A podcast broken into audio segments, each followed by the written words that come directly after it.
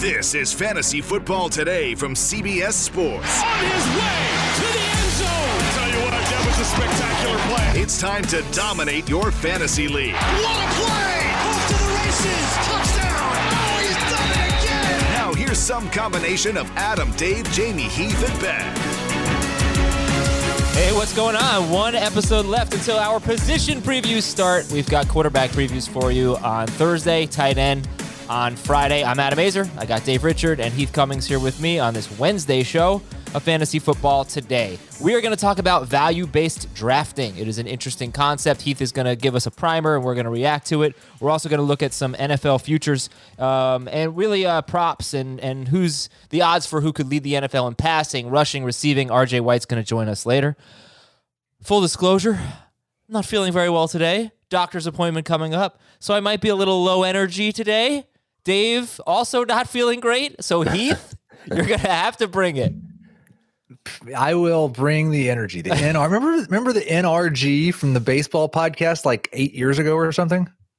Have you been here eight years? I think it was six. I've been here seven. This is this is si- almost seven. I just had my 12 year work anniversary on- and LinkedIn. I got like six messages. I don't know why people care, but I'm happy to be here. Um, yeah. Anyway, Dave and I are a little under the weather, but um, let's get started here. We have a lot of news and notes to get to. Another bad injury for the Indianapolis Colts. Is Jonathan Taylor going to be out of the first round? We'll talk about that. I wanted to start with one good stat, one bad stat, and it's for DJ Chark. I had a hard time coming up with a good stat for DJ Chark. Maybe you guys can help me. But basically, he gets a lot of targets. That's good. I mean, he's he's gotten targets. He was on pace for 114 targets last year. 114 targets is not a lot of targets. That's pretty good. That's a fantasy relevant player. That's a, If- If that's the best you can do with DJ Chark, then I think that's a little troubling I, the bad for the good stat stat. is Because the good stat is always Listen, supposed to be like the amazing. He came up with this brilliant segment. You can't expect him to do all the work. um, the good stat is, or the bad stat, he has 14 or more PPR fantasy points in six of his last 23 games. First 5 games of 2019 were terrific. Since then, really pretty bad. Um, 14 PPR points in six of his last 23 games. So that's my DJ Chark stat. There you go. Discuss. I would say his bad stat is also his ADP. He's, I believe he's still going ahead of Laviska Shenault and Marvin Jones. I like the value of Shenault and Jones better than I do Chark at this point. Although I did read that he had a good practice on Tuesday, so maybe that's a step in the right direction. And he certainly profiles as their best downfield pass catcher. We'll, we'll, we'll see what happens, but I'm I'm not as excited about DJ Chark as as uh, I might have been at one point. That's the thing is I keep thinking like I haven't this idea in my head, and it's generally accepted that DJ Chark is the most likely Jaguars wide receiver to be the number one, or or has the most upside if he does hit. And Dave said he's their best downfield wide receiver. I don't know why he'd be a better downfield wide receiver than Marvin Jones. That's the one thing That's Marvin true. Jones has been really good at. Um, I don't really know why I think he has more upside than Laviska Shenault. Like he he's played three years in the NFL and he has one kind of good year. Yeah. Well, yeah, and really in that in that year it was five good games at the start, and then he didn't really do that much after. Right. He slowed down. And then last year, I think there was definitely an issue between him and Minshew in terms of being on the same page and being in rhythm. And uh, that can easily change with a quarterback like Trevor Lawrence. But I suspect that Lawrence is going to have a lot of quick passing. I think this offense is going to be a lot of, you know, get the snap, throw it, that type of thing. So we we could see a lot of short targets from Lawrence and a lot of completions from Lawrence. That's a good thing too. But I don't know if that necessarily helps Chark. I don't know if they're going to feed Chark targets. You you guys know college football much better than I do. Um, so just bail me out if I say something stupid here. Yeah. But haven't there been quite a few wide receivers come out of Ohio State who didn't necessarily have the numbers that would have made you think they Right. would be really good NFL wide receivers, and then So- they got to the NFL and had the good numbers? Yeah. So what happened at Ohio State is that they had specific roles for their receivers, and maybe this is something that we need to figure out uh, if if this is what Urban Meyer's going to do. Like McLaurin, I thought wasn't used to his max when he was with the Buckeyes. It seemed like he was more of a downfield threat than anything else. Yeah. Samuel was the gadget player when he was there. Um, there, there's probably some other examples that I'm, I'm just not thinking of. But you think about the the prospects from Urban Meyer's passing game, and and you might be able to do it from Florida too. There were guys that were good. Their statistics were good, but they didn't necessarily show everything that they could possibly do. And McLaurin and Samuel are two very clear examples of that. Those guys are doing way more in the pros uh, as far as like a do it all type of pass catcher or player in the case of Samuel. Uh, than than they kind of sort of did at Ohio State. I guess it's not fair to so say for Samuel. Samuel let me, let me bring it back. Let me Ohio let me bring it back to DJ Chark here, right? Uh, Chark is going uh, since July first, thirty third, and then look at the three names ahead of him. I mean, DeVonta Smith. Obviously, things have changed, but Jerry Jeudy, DeVonta, or I'm sorry, the three names right behind him, just after Chark. Jerry Jeudy, DeVonta Smith, Tyler Boyd. Uh, I, my point is, I don't really get excited to draft DJ Chark and I'd rather be excited about someone. And I could make a, a much more exciting case for Jeudy or even still DeVonta Smith or Tyler Boyd. I don't know how you guys feel. And then it's Deebo Samuel, and then it's Laviska Shenault. I mean, Boyd easily should be ahead of him. Uh, If catches count, there's no question about it. Jeudy should be ahead of him because he's got more upside.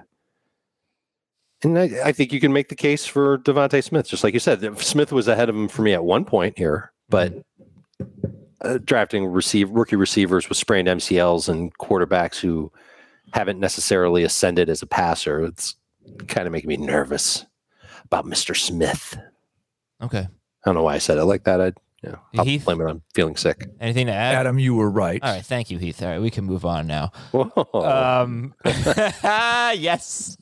I cut that clip from a previous show. Adam, you were right. and I'm going to use it over and over again. Go to cbssports.com slash eBay for our charity auctions supporting St. Jude. cbssports.com slash eBay. Very cool things to bid on there. Now it is the start of August. It is time for fantasy football draft prep season, which actually for us, January is time for fantasy football draft prep season. But for most of you, it's August. No better source of daily information than Fantasy Football Today on CBS Sports HQ. I'm not talking about the podcast. For those of you who don't know, we have a live video show, one hour long, Monday through Friday, noon Eastern on HQ. Uh, you can go on CBSSports.com. You can watch it on the CBS Sports mobile app. You can watch it on the CBS Sports app on your Roku, your Fire TV, Apple TV, or nearly any connected TV device. And if you miss a show, well, you can actually watch them on demand on the CBS Sports app on your connected TV. So dominate your league with fantasy football today on CBS Sports HQ. Now, Jamey is the host of that show. Jamey's actually calling me right now. Shame on you, Jamey. You should know I'm on the air. Um, Jamey is the host of that show, and he talks to all our CBS guys, other you know reporters that follow teams. He gets some great info. I'm going to try to drop some sound bites in our shows. I got one on the Jaguars running backs for today's show. All right, news and notes. Matthew Stafford has a swollen thumb. Hit his thumb on a helmet. He'll be fine. He's going to miss a few days. Dak Prescott won't throw until next week because they don't want this to turn into something bigger. Quarterback preview coming up tomorrow. So I don't even know who's on the show, but whoever's on the show, you can tell me how you feel about Dak Prescott if you're concerned. Uh, Deshaun Watson was not at Houston's first padded practice on Tuesday, Heath. So what do you make of that? Deshaun Watson not at practice. I, I get the impression that Houston doesn't really want Deshaun Watson to be there, and Deshaun Watson doesn't really want to be there, but he needs to go there or make himself available to be there so that he doesn't get fined. I, as someone once said, I'm just here so I don't get fined. Um, do you think that our next note is about Trey Lance? Uh, San Francisco does not have plans to give Trey Lance first team reps at this point. That was Kyle Shanahan saying that. So who who should you draft first, Deshaun Watson or or Trey Lance? I wouldn't draft either in the first 12 rounds, and neither one's a priority. Most drafts I go through, I don't even consider drafting either in a one quarterback league. But if I was taking one, it would be Watson, only because I don't think either one's very likely to play in the first month of the season. And if Watson plays, I have great confidence that he's a top six quarterback. I don't have quite the same confidence in Lance. But when it comes to Watson, think about the number of hoops that have to be jumped through in order for him to actually get on the field. The Texans seemingly don't want him to play for their team, so they'd have to trade him. The team that gets him would have to be comfortable putting him on the field without, you know, straight up cold, without training camp, without practice, without anything. There's also the issue about whether or not he would be suspended for any issues outstanding off the field. So it feels like there's a lot of hoops for him, whereas Trey Lance just has to wow his coaching staff at some point uh, before the season, or Jimmy Garoppolo gets hurt slash stinks early on in the season, and the 49ers are left with no choice but to move to Trey Lance. I would rather take Lance in round 15 than take Deshaun Watson in round 13 or 14. We, we also have a tweet, which is funny because the news did come out yesterday. And Adam, you were correct in what you read. Uh, Chris Adam, you were Biderman, right. the senior sports reporter and 49ers columnist for the Sacramento Bee, just said Trey Lance just got his first rep with the starters and team drills. okay, there you See, go. it's happening. Um, all right, let's talk about Jonathan Taylor now. Uh, by the way, Denver's quarterback competition is still even Steven, according to Vic Fangio. So we know Carson Wentz is out five to twelve weeks with this weird foot injury. Well, it's so it's contagious because Quenton Nelson has basically the same exact foot injury. Nelson, you could argue, is their best offensive player. He's arguably the best guard in football. He's an All Pro. He's out five to twelve weeks. So combine that with their center, Ryan Kelly, is currently out and should be fine for the start of the season, but he's got an elbow injury. And then their left tackle that they're bringing in to replace Castonzo, Eric Fisher, tore his Achilles late last year, as we know that in the playoffs, just before the Super Bowl. And we don't know when he's going to be ready. So now, with the, the, this Nelson news, is Jonathan Taylor still a first round pick? I don't think so. Ooh, wow, that's tough Which, for you. I, I mean, it's so. I, I was totally fine with him in the first round before all the, really before Quenton Nelson got hurt. Because I don't care who's replacing Quenton Nelson, it's a huge step down. Nelson might be the best pulling guard in football. And he's part of the reason why the Colts' run game with Taylor at the end of last year was so good. And so now, like it's it's it's a depleted team. You're gonna have Jacob Eason starting with a couple of starting linemen missing. Uh, Taylor's good, man. I, I would take him in round two, but I, I, I think he could, at the very least, get off to a rough start, and at the very most, man, how long is he going to be playing without Nelson, Kelly, Fisher, Wentz? And honestly, and Wentz is last on that list for me. If that offensive line isn't good to go, it's a completely different situation, and I'm not feeling as good about Jonathan Taylor. Heath, are you going second round Saquon or or turn Taylor? Currently, I'm turned Taylor. They're both in the second round, and neither of them are my top 15 in full PPR. I moved my top five wide receivers ahead of them. Oh, Um, but assuming Saquon's off the pup in the next week, it's probably going to be Saquon. all right. We going real quick, guys. Mixon or Taylor? Mixon over both. It's Barkley, Mixon, Taylor for me. All right, we have RJ coming on shortly, so let's fly through the rest of these notes here.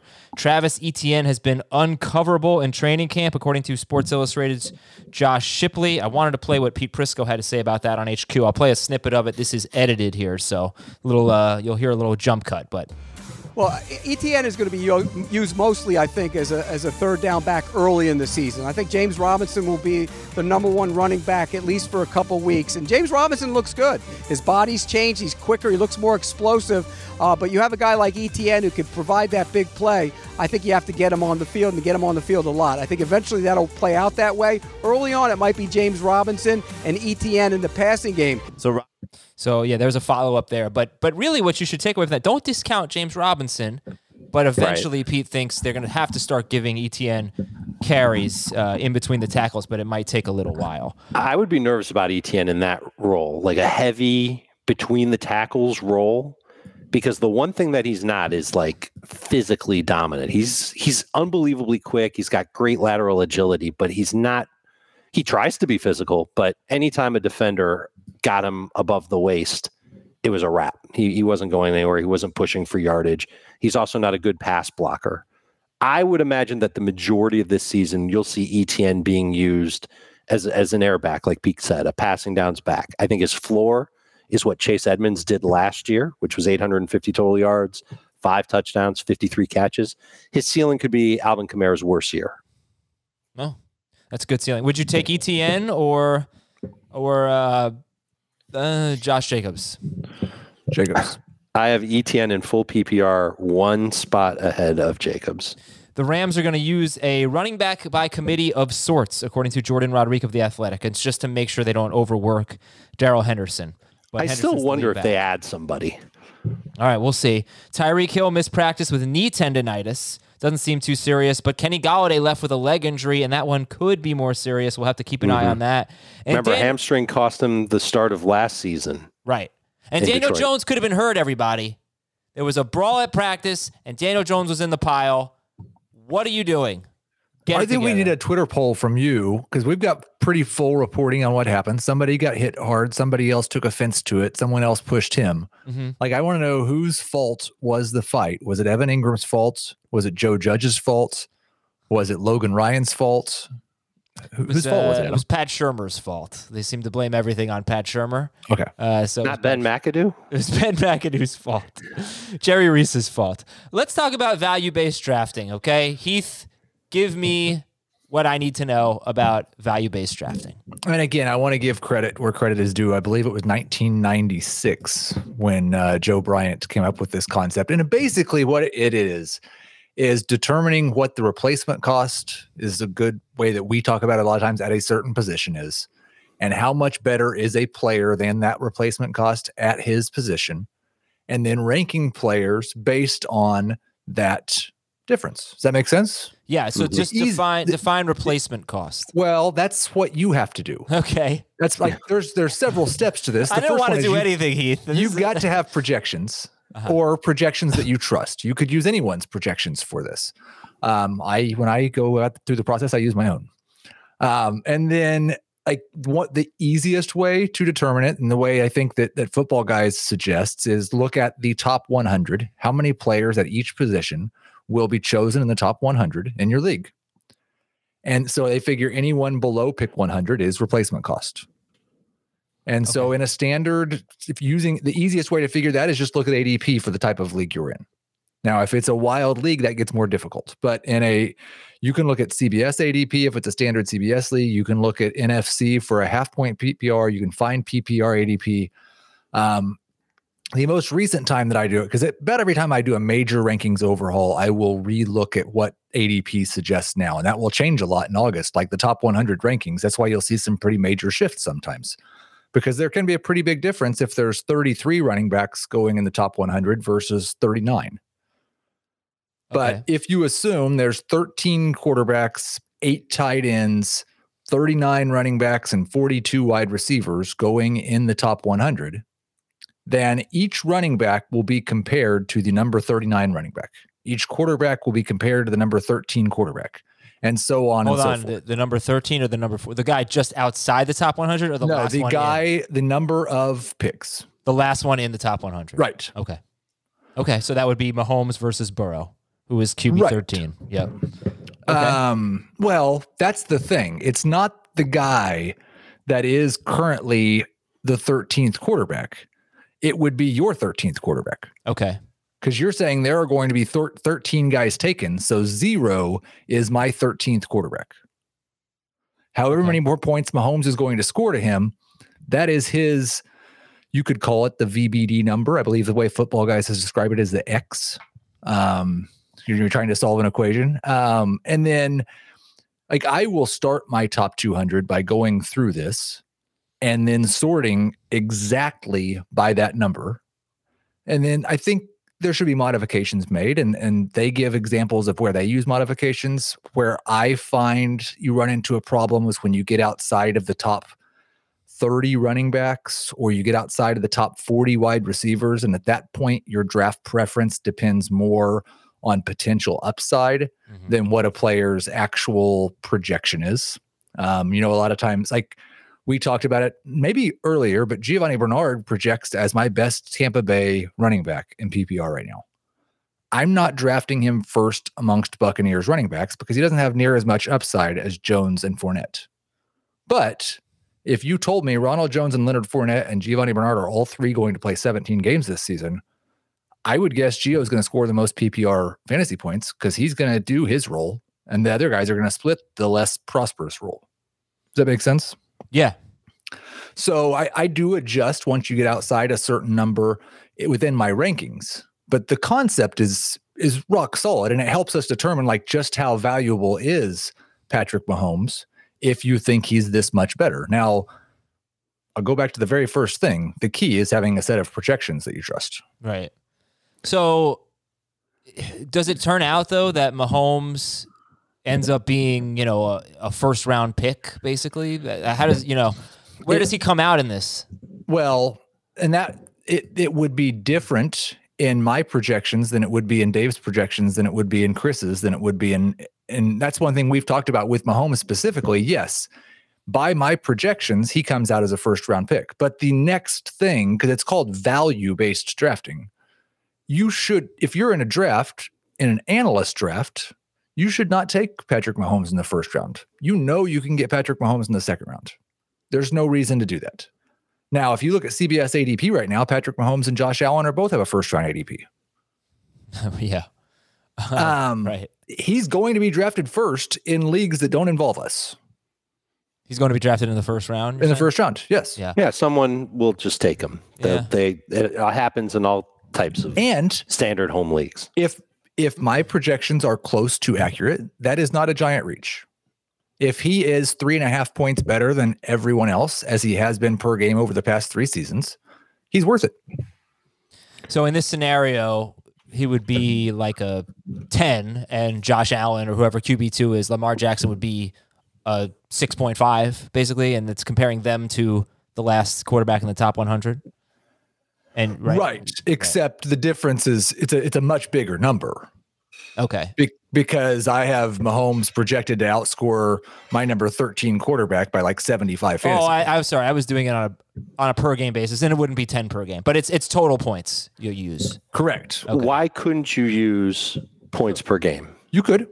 At I this, at this point, it's no different. Right. So what I was going to suggest, and, and this is just spitballing off the top of my head because I'm sitting here listening to it, Heath, and, and I understand the concept of value-based drafting, but what if you were to take, you know, the number, the, the fantasy point per game number that you think the, um, you know, the 13th quarterback, the 39th running back, what that would be. For example, the average fantasy point total in PPR of a number three running back last year based on total finish. So the quarterbacks, running backs rather, ranked 25th through 36 was 8.9 PPR points per game.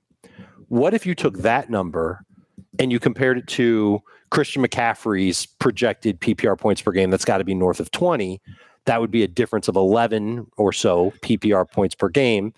And as long as there wasn't anybody else that had that type of difference, you're you're taking that player that's got the highest difference from the the player their position. I'm basically using points per game uh, of, of a certain range from last year versus the projected fantasy point overall total of the guy you've got um, 39th at running back or 13th at quarterback. You you could you can definitely, and that's one of the things suggested um, in in the original article that, jo- that Joe Bryant wrote is you can definitely use last year's finish in a, on a per game basis. Don't though use last year's production on a total points basis. Agreed. And the, the best way to explain that is like I have somebody projected as running back 20. If they play 17 games and put at the exact numbers that I've projected, they'll probably finish top 12 because seven or eight guys are going to get hurt. Right. Okay. So do you have any? All right. So to, to me, the biggest drawback of this would be it's not as fun. You know, you're just kind of following what the math says. It, it, it to me, it would feel like it sort of takes some of the fun out of it a little Well, bit. Do you the find fun that? for me, honestly, the, the most fun time of year for me is coming up with the projections. Mm-hmm. right. Like that's the fun part. Like the, the fun was in building the math in the first place.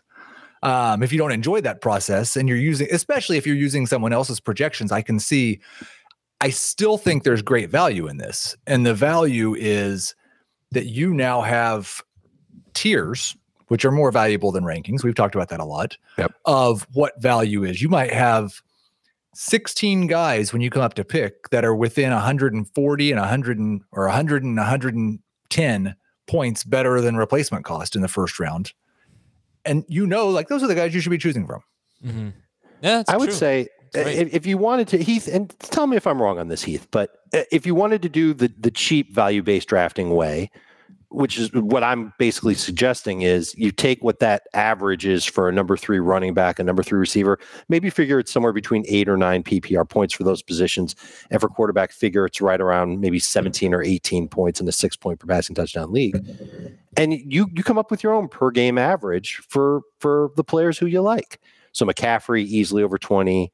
Cook is going to be over 20. Kamara should be right around 20. Henry might be below 20. And you just go on and on.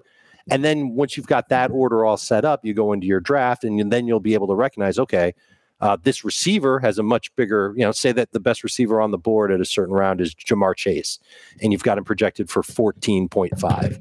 And the average receiver um, uh, that you'd find at number three uh, as a number three receiver would be around eight points.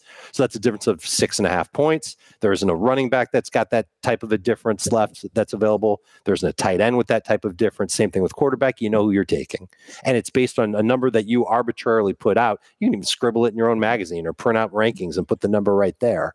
And it's just, I, I think it would be just the, the easy, simpler way to do your own version of VBD.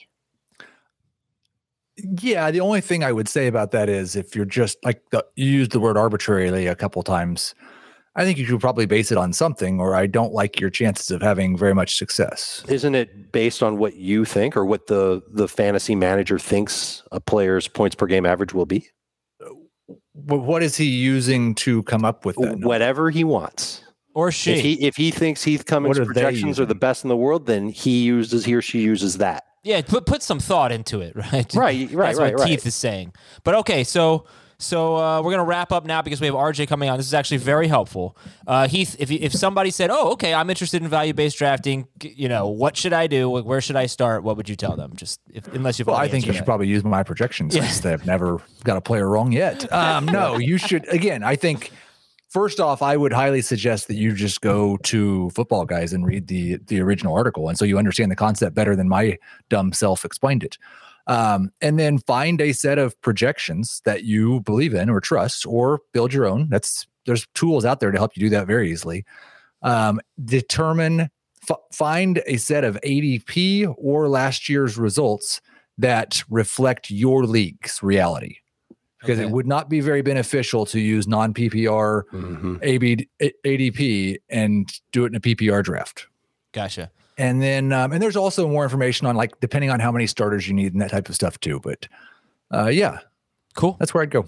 All right. Thank you to Heath and Dave for explaining that. Hope it was very helpful for everybody. RJ White joins us on the other side of the break on Fantasy Football today. The perfect combination of versatile athleisure and training apparel has arrived. Thanks to the visionary minds of New Balance, Klutch Athletics, and Rich Paul, the designs reflect the heart of the athlete and the spirit of the community. With rising defensive football stars Will Anderson and Chase Young on the roster, Klutch Athletics brings the best innovative gear to all athletes, giving them style and performance on and off the field. Learn more and purchase Klutch Athletics at newbalance.com. What's up, everyone? I want to tell you about a car that you are going to love. Check it out. The all new Hyundai 2024 Santa Fe is equipped with everything you need to break free from the dull work week and embark on an adventurous weekend with your family. The all new Hyundai Santa Fe's features like available HTRAC all wheel drive, standard third row seating. I love that. Available dual wireless charging pads ensure that you can take on any adventure. So let's say you're ready to take the family on a camping trip or something like that. The Santa Fe is perfect for you. You've got all wheel drive, you can load everyone up in the third row. It's time to start being adventurous, and you need the right car, and that's the Hyundai 2024 Santa Fe. Learn more about the all-new Hyundai Santa Fe at hyundaiusa.com.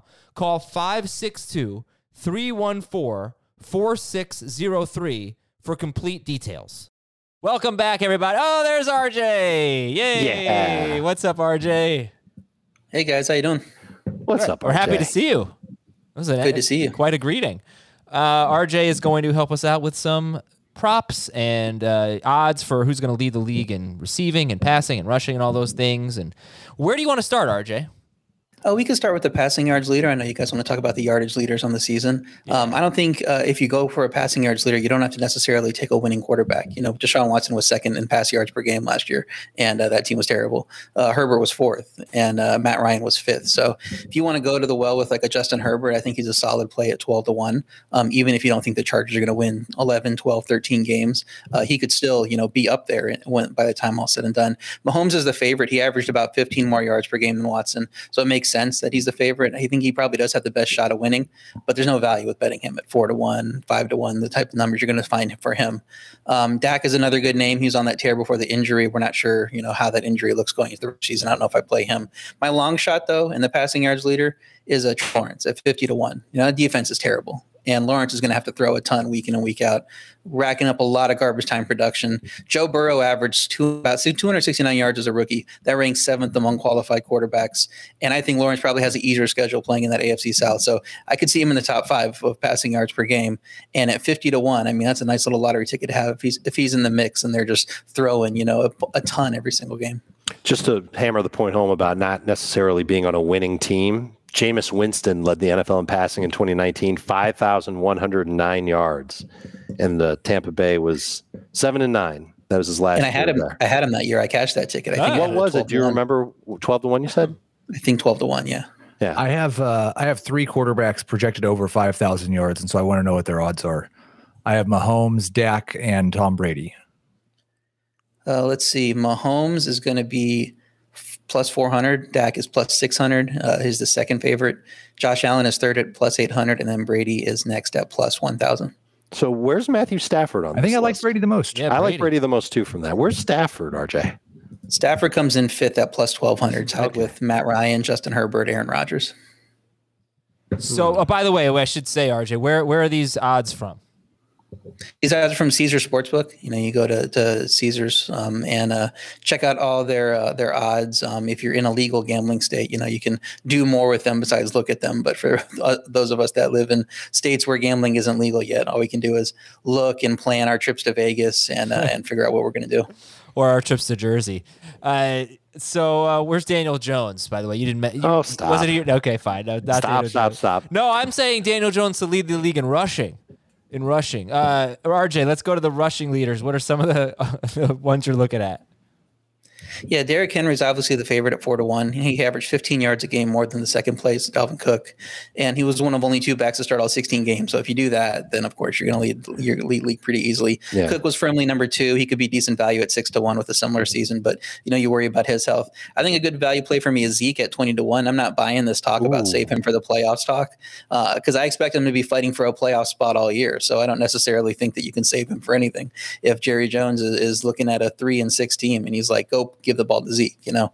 Um, so we know he can lead the league in yardage. He's had the most rush yards per game in each of his first three years. That Cowboys offensive line is going to be healthier, should give him a much better chance to shine. And if that Dak injury lingers into the the regular season, then you know they want to lean more on the running game there. So even with Tony Pollard mixing in, I think Zeke could have a high workload in the regular season, um, especially if the Cowboys aren't just running away with the division, and I don't think they will be. It's funny how you think that it, it it it would help Zeke if Dak missed time to start the year because we remember what happened when Dak missed time last year and Zeke ended up.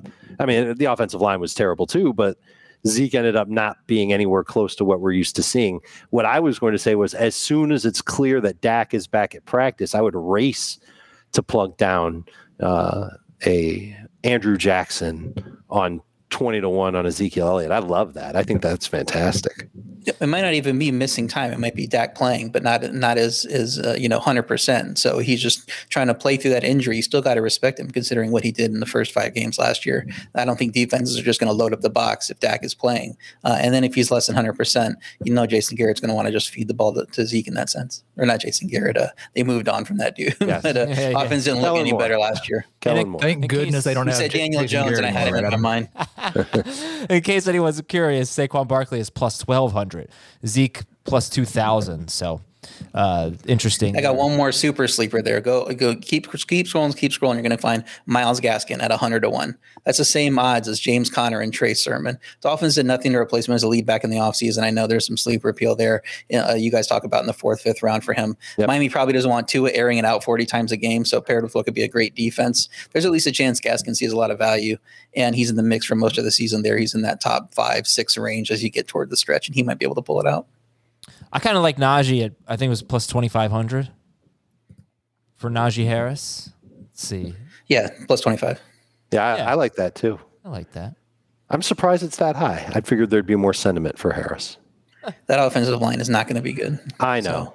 Well, I just I just think yeah. also like looking at my I, I don't have anybody particularly close to Henry and Dalvin Cook. It seems like if Dalvin's six to one, I'd, I'd rather just I might just go with him because everybody else probably needs both Henry and Cook to miss a couple games, right? Probably, yeah. And I, if I'm going to take those one of those top two, I would take Cook as well. Just get that little bit of value and think that maybe Henry misses one or two games. plus that defense is better in Minnesota. they might not air it out quite as much as they did last year. But what about Chubb? efficient running back? Chubb plus a thousand, Heath. I mean, compared to Cook plus six hundred and Henry plus four hundred. Yeah, I my brain is is having a hard time putting my projections into um, that type of value, but I have Cook projected for 300 more rushing yards than Nick Chubb, so that difference doesn't seem big enough to me. Okay. All right, let's go What to about Joe Mixon? then. Do we know where Um, Joe yeah, Mixon's Mixon. at? I think it was eighteen hundred. Oh, 2000. Plus two Well, that's thousand not for bad. Mixon, same as Zeke. Yeah, I mean, I'd rather take Zeke, but you can get them both. The one that I don't like is Aaron Jones at plus eighteen hundred. There's just there's no indication they'd give him the, that work that he would need. Right.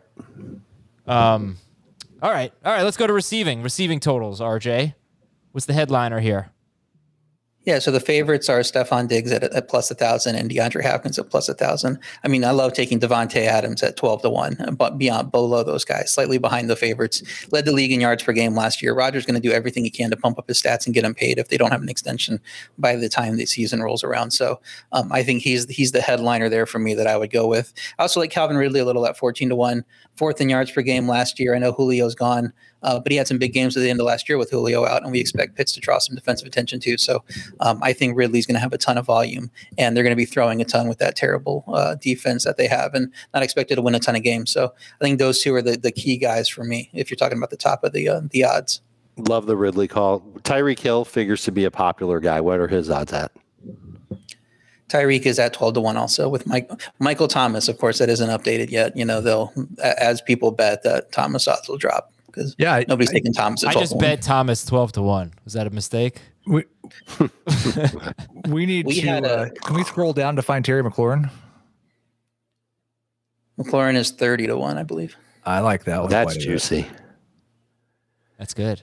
Yeah. He's juicy. The one, the one I like, if you're scrolling down a little bit, is DJ Moore at 50 to 1. He's Yeah. been close to 1,200 Mm-hmm. yards in each of the last two years. Great offensive scheme, which Joe, Joe Brady learned in the show. Maybe it's a quarterback upgrade Arnold. I mean, we haven't seen anything from Darnold, but if he ends up being a quarterback upgrade, you know, Moore could be 14, 1,500 yards, and then you're, you're looking at a guy that's competing for the, the lead there. Yeah, now I'm looking at this list here, and Ben, if you could scroll down a little bit, Henry Ruggs is 60 to 1. So he's got the same odds as Diontae Johnson, Chase Claypool. Um, and I just want, like, does Vegas know something about Henry Ruggs? Because, boy, Yeah, he did plays in. Vegas, and there's a lot of fans in Las Vegas Is that, can make bets. you think that's what it is? I mean, because he's he's in between George Kittle. He's right behind George Kittle. He's got the same odds as Diontae Johnson and Chase Claypool, and obviously Ruggs did nothing to deserve that. You know, should we be looking into? Should we be looking at that, or is it just that he plays in Vegas? I think it's just the locals want to want to bet him. They put a little bit on for a, for a lottery ticket play, and they're going to go with the guy they think is their top guy in Ruggs. So that adjusts the odds. You know, if they get enough, the books get enough money on these lower guys, they're going to adjust them accordingly and move them up. All right. So how about the If you're fact looking at a, a super sleeper though, what about Antonio Brown at two hundred to one? We know we know Brady loves throwing to him. If he he showed his upside in the offense, week seventeen he had a huge game. Yep. Uh, full full off season, great into the off season, into their offensive plans. So you know, what if he passes one of those those top guys and emerges as one of the top weapons of the offense? Uh, I don't think he's going to win it, but at two hundred to one, I mean, throw ten bucks on that. Then I like it. Then uh, that's that, that's something fun to root for through the, the first half of the season at least. yeah. Um. What about the what about the fact that Ruggs is on? Where's John Brown?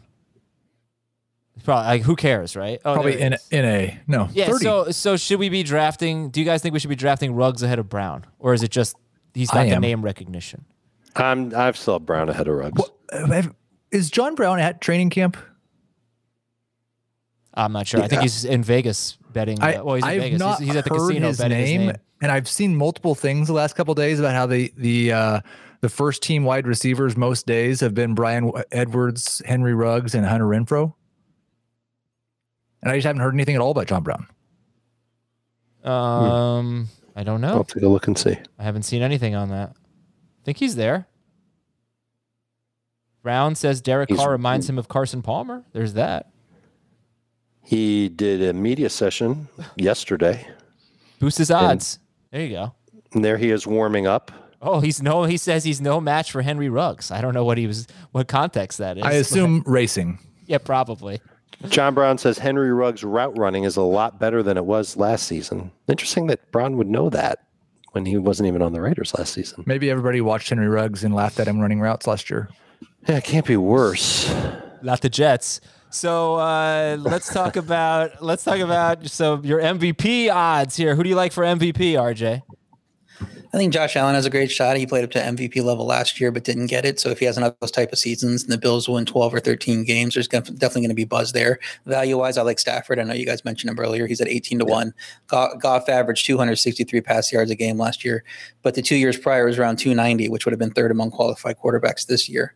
Um, no Akers means potential for more passing touchdowns near the goal line. Stafford benefits from having one of the best offensive minds in football, calling those plays. Uh, so I think the Rams are going to be one of the best teams in the NFC, too. I think they're going to win, you know, upwards of 11, 12 games. So I think the win will be there. I think the stats probably are going to be there. And as long as he stays healthy, I like him at 18 to 1. He's shorter odds, though, than Wilson and Murray. Not by much, but that's interesting to me. You know, I mean, those guys are better, I think most people would say. Well, in fantasy, they're better. In real life, I think people would certainly say about Wilson, maybe not Murray. No, yeah, not Murray, but Wilson. I I'm, I like man, I, I I'm surprised there's that little separation between Lamar and Dak and those guys. I like Dak quite a bit at 1600 just because if they and they win the division and he sets the passing yards record, I think that gives him a decent chance if he's healthy. I like Lamar as 16 to 1 too. We know what he can do. Last year was just a weird year for the Ravens in terms of COVID absences and the offense never really got on track. And we know he has an M- he's an MVP level upside. Uh, so if he has another one of those seasons, the Ravens, you know, have a chance to be the best team in the AFC if uh, everything comes together and they stay healthy. So um, I think he could be in the mix too. I, I would put his odds a little shorter than 16 to 1. So I think that's a decent value also. Who's the top non-quarterback? And I would assume it's McCaffrey, but you got to figure – you probably need to make the playoffs. There's McCaffrey. Has anyone ever made the? Has yeah, Henry would be would be probably my favorite non-quarterback. Um, has anyone won the MVP without making the playoffs? Anybody know that? I wonder. I don't know it offhand. Something I just, keep in mind. Yeah, don't mess with anything but quarterbacks. I think if you're looking for a long right. shot, how about Jalen Hurts at 60 to 1? NFC East is the most wide open division of football. It's the only one that has a, no teams with a win total above nine. And the Eagles projected to finish last. So any success they have, you know, is going to make the second year quarterback a sexy pick of, of oh, you know, they, they won 10 games, 11 games, and they weren't expected to, and they won the division. Um, so at 60 to 1, you could see that the, the narrative building for him late in the season if they're doing Cool. All right, so that's a look at MVP. Do you have another favorite bet that you would like to share with the audience? If you're looking at player props, you know, there's a few that stick out to me. You talk about Saquon Barkley, his is his 1200.5 uh, rushing yards. Um, if he plays 17 games, he probably gets there, but we know the injury risk with him. We know that offensive line isn't great. Um, I think his situation is probably similar to Joe Mixon, and his number isn't even at a thousand. So I think there's value taking the under on Barkley there. I mentioned Lawrence as the passing yards leader, 40, 4,050.5 is his passing yards over under. I think he goes over that. Um, so that would be one on the quarterback side. May- Baker Mayfield under 39, 25 and a half passing yards. Um, 17 game pace last year was 37, 85, and they've made defensive improvements. That shouldn't mean he's pressed to pass more. So I don't know that they're going to open up the offense anymore this year. So those are kind of the, the player props that stick out to me from those guys. Maybe some under on Adam Thielen if he's getting a little old, and I think if he gets phased out of the offense a little, he might not hit his uh, his over there. Um, and then if you want to correlate something with the Stafford positive plays, Robert Woods going over 10, 25 and a half would be a good one. Do you know what Mike Evans' yardage prop is? Does anybody know that off the top of their head? I can do a, uh, a search for it. Looks like I'm, it is 1,025 and a half. Okay, so it's right there with Robert Woods. I was hoping it would be a little bit higher because I I'm going I over. would take the under on it. I'm going I know th- thousand yards every year of his career. I know, but this is going to be the first year, or at least when the season starts, where he's going to be out there with Godwin and Brown and Gronk and OJ Howard and there's just there, there, are a lot of mouths to feed. His fantasy total, nearly a third of his PPR points last season came from touchdowns. That's it. And I still think he'll catch a decent amount of touchdowns. But I wonder if like the injuries are going to start to pile up for him like they did last year, and maybe it costs him some games. He's one that I'm worried about keeping that thousand yard streak alive. It's an incredible streak. He's had he's flirted with uh, that streak ending. He had a thousand one yards in 2017. He had a thousand six mm mm-hmm. last year, but yeah. of course, 17 games this year will help if he, of course, can play 17 games. Um, cool. All right, RJ. Anything else? You're free to go. You can hang around. Yeah. Yeah, we, we want to talk win totals a little bit. Yeah, like, we just gave you some player stuff, but we can talk win totals. I mean, hammered the Titans overs now with all these these Colts injuries.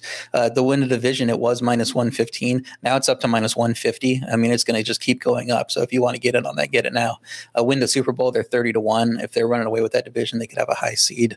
Um, and you know they've had success in the playoffs before, so kind of like Tit- Titans over nine and a half for sure. But uh, win the division seems like a good value too.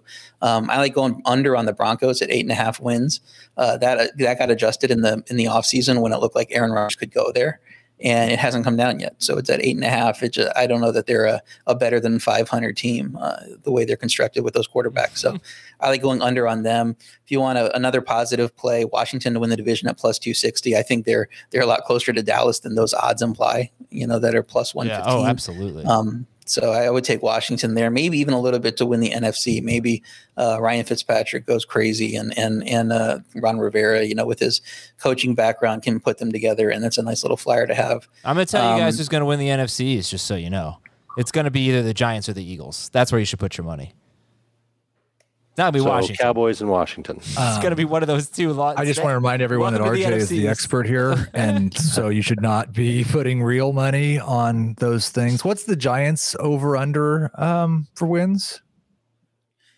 Um, I believe that right now is seven with a juice on the over.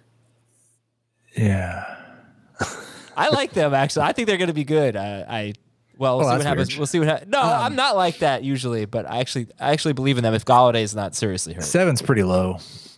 yeah. Adam, think you if- were if right.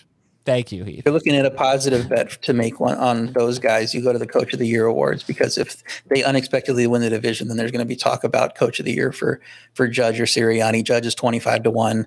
Sirianni is, I think, a little bit longer, um, or maybe he's around the same the same Hey, place. look, but if you're interested in in Jalen Hurts' MVP odds, then you should probably be a little bit interested in in Sirianni, Coach of the Year, Eagles winning the division because then the NFC is just very unpredictable year after year, and the Eagles were so it, were so depleted last year. How much? How many games did they miss the playoffs by? Like one, two? It's not like they were. I mean, technically, everybody in that division Right. missed the game by one or two. they were all bunched together, you know. So I know we're depending on Dak coming back, but they shouldn't be the runaway favorites in the division. Sure, but if you're going to win the division with nine or ten wins this year, then it, I don't think you've got an MVP candidate on your team Well, I mean, yes, that's true.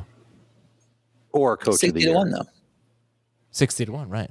Right. Sixty to one. We're just playing the value. I don't think. Yeah, win. maybe they get to eleven or twelve though. Like you know, ten t- is ten the ceiling for them if he's good. Like we're talking about like these uh, obviously assume he's good, but they had a good core. Besides that, you know, they had great offensive line that just was decimated last year. Defensive line should be healthier.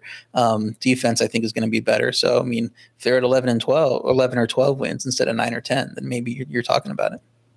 Yeah, there you go. Adam, you were right. who's the who's the Super Bowl favorite? The Bucks or the Chiefs?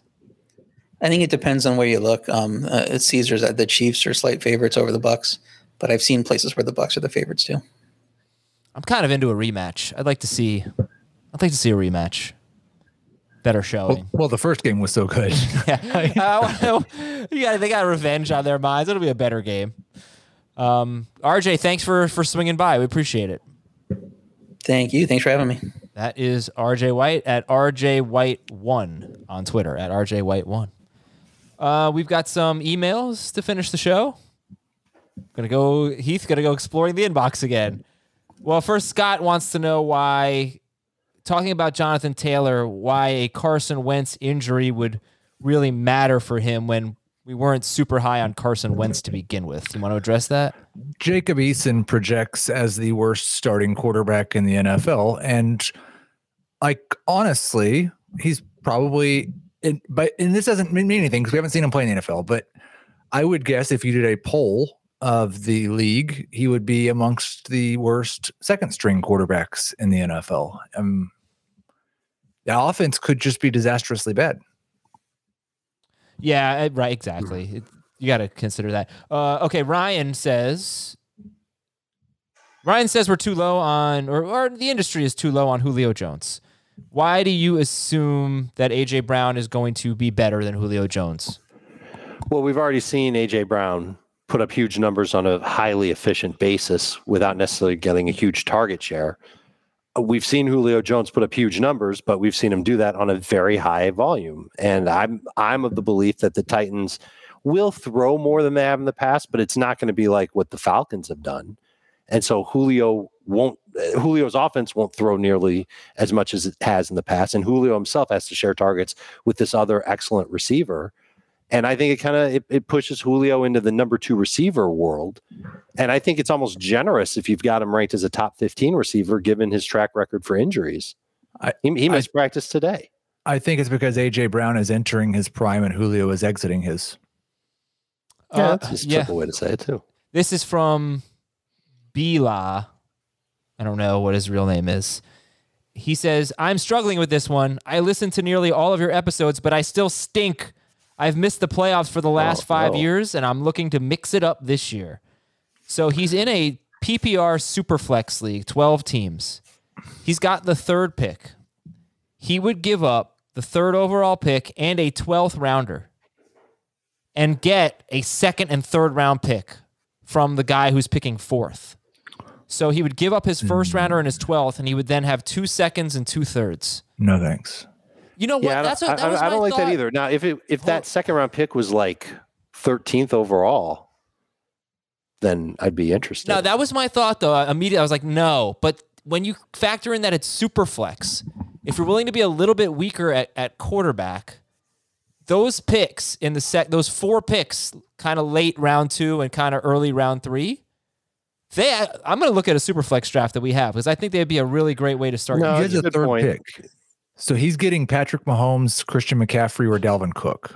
Well, if you could tell me he was getting McCaffrey, that'd be one thing. But uh, you know, okay, hold on. The odds are he won't let me get find McCaffrey or Mahomes. Here's our June. He might get Cook, or if he wanted to, Josh Allen, or you know, Lamar. name your favorite yeah. second quarterback. But it's possible it goes it goes Mahomes Allen or Mahomes Lamar. Like that wouldn't be that weird in a super flex league. All right, I'm looking at our uh, preseason draft from June. I'd super flex. QB. I don't know about a super flex. It went McCaffrey, Cook, Mahomes. Okay, so round. So here's the what he would have. He would have Ekeler, Cam Akers. That's awesome. All right, let's say that's let's say that's Mixon. Ekeler okay. and Mixon, and then Waller and Kittle went with the next picks, but that could be Waller and Rodgers maybe, or Waller and Burrow. Uh, so you could have two top 12 running backs. You could have also Davante Adams, but that was because we didn't know about Roger. You could have DeAndre Hopkins, Stefon Diggs. Yeah. You could have a top five wide receiver, two top 12 running backs, and a top 12 quarterback, kind of like a Brady, Rodgers, Burrow at range at quarterback. Sure, but you can still have half of those players that you just named plus one of the top three players in fantasy. So the difference is do you take whoever that third player mm-hmm. is or the other two players that are going to be there. You know, say it's Ekeler and Rodgers. So you're not taking this, guys. You're going to keep the third pick. Yeah, but I, would really like to find a way that we can help this guy not be so bad at fantasy football. Well, I've been you, trying for five years and it hasn't worked, so we got. to. I know we got to try something new. well, bid on something in St. Jude. We can we can uh, help you out. You know, go to what is it, Ben? What's the URL? St. Jude on eBay, ebay.com slash CBS, something like that. Hold on. CBSSports.com slash eBay. There you go. And we can help you out. CBSSports.com slash eBay. That is going to do it for our show. Dave, for Heath, for Ben, for RJ, I'm Adam. We'll talk to you tomorrow with the quarterback preview on Fantasy Football Today.